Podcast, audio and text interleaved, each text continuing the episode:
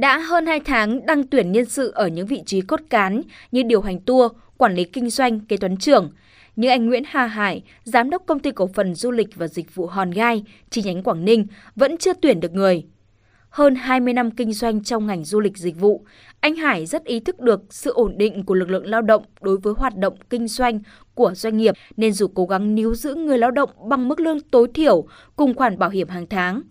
Vậy nhưng, dịch bệnh kéo dài, rất nhiều lao động có chuyên môn, nghiệp vụ tốt đã phải rời bỏ công ty do sức ép về cuộc sống, mưu sinh. Anh Hải nói. Cái mình cần là cần cái nhân sự lành nghề, chuyên nghiệp, có trình độ, không tuyển được, thậm chí là không cần phải là có kinh nghiệm, không cần phải biết nghề mà đến đây chúng tôi sẽ đào tạo lại rất là khó bởi sao bởi vì người ta rất là sợ mặc dù tôi rất là thích mặc dù tôi đang không có việc nhưng mà tôi đến đây chưa khẳng định được cái sự ổn định không chỉ với những vị trí lao động đòi hỏi trình độ học vấn nhất định mà rất nhiều doanh nghiệp du lịch còn chật vật khi thiếu hụt trầm trọng lực lượng lao động phổ thông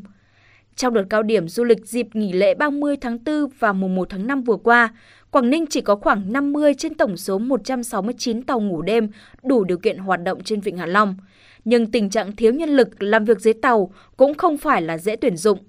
Một số chủ tàu du lịch trên Vịnh Hạ Long chia sẻ.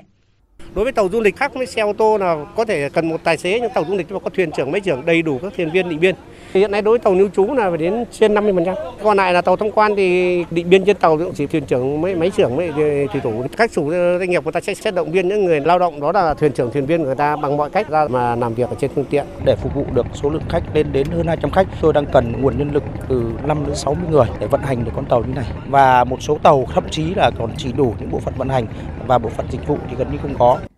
Chủ nhà hàng kiêm nhân viên phục vụ, hướng dẫn viên kiêm luôn chạy bàn đang là giải pháp tinh thế của nhiều cơ sở để đáp ứng nhu cầu của du khách. Nhiều lao động đã nghỉ hưu cũng được trưng dụng để có nhân lực phục vụ du khách ở những vị trí mặt tiền. Và điều đáng lo ngại là trong cuộc bình chọn của khoảng 400 thành viên chi hội hướng dẫn viên du lịch Quảng Ninh, thì có tới 1 phần 3 hướng dẫn viên không muốn quay trở lại làm việc trong ngành du lịch do đã tìm được công việc và thu nhập ổn định ở ngành nghề khác. Ông Lê Trọng Thanh, Phó Tổng Giám đốc Công ty Cổ phần Phát triển Tùng Lâm cho biết. Trong ngành dịch vụ mà để đào tạo đến những nhân viên mà có chất lượng cao thì nó không phải một sớm một chiều vì nó là kỹ năng, nó là tâm hồn, nó là văn hóa gửi gắm vào những cái hành động vào những cái sản phẩm mà họ được phục vụ du khách thì cái đó nó phải mất có thời gian. Thế về chính vì vậy mà trong cái thời gian vừa qua là chúng tôi lại tập trung về đào tạo nội bộ, kỹ năng cho nhân viên.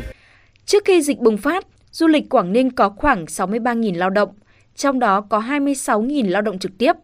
Vậy nhưng thời điểm hiện tại, số lao động trực tiếp trong ngành du lịch chỉ còn khoảng 16.000 người và phần lớn lao động rời bỏ ngành du lịch đã có việc làm ổn định tại các nhà máy xí nghiệp, khu công nghiệp. Ông Phạm Ngọc Thủy, Giám đốc Sở Du lịch tỉnh Quảng Ninh nêu quan điểm. Chúng tôi cùng với trường Đại học Long và cái hệ thống các trường cao đẳng để có thể đào tạo những cái chương trình có thể ngắn hạn dài hạn tạo một cái nguồn lao động mới đáp ứng dần dần lao động. Tôi cho rằng ấy muốn đảm bảo chất lượng thì đầu tiên nó phải là số lượng. Một trong một cái khách sạn rất nhiều cái bộ phận như vậy nhưng mà chỉ thiếu lao động một số bộ phận thôi thì cả một cái dây chuyền nó sẽ bị vướng. Chậm một chút cảm thấy rất là không hài lòng rồi. Nếu mà không có một lượng lao động đầy đủ thì chắc chắn là cái hình ảnh của du lịch chúng ta sẽ có ảnh hưởng. Cũng theo ông Phạm Ngọc Thủy, Sở Du lịch Quảng Ninh đang giả soát, đánh giá và đề xuất các ngành liên quan tổ chức đào tạo, đào tạo lại lực lượng lao động du lịch nhằm mục tiêu bổ sung nhân lực thiếu hụt và tăng chất lượng lao động dịch vụ. Tuy nhiên, hiện nay mới có khoảng 7% lao động quay trở lại thị trường lao động du lịch dịch vụ và tham gia các lớp đào tạo theo hướng dẫn, hỗ trợ của Bộ Tài chính với mức hỗ trợ 4,5 triệu đồng một người cho 3 khóa học.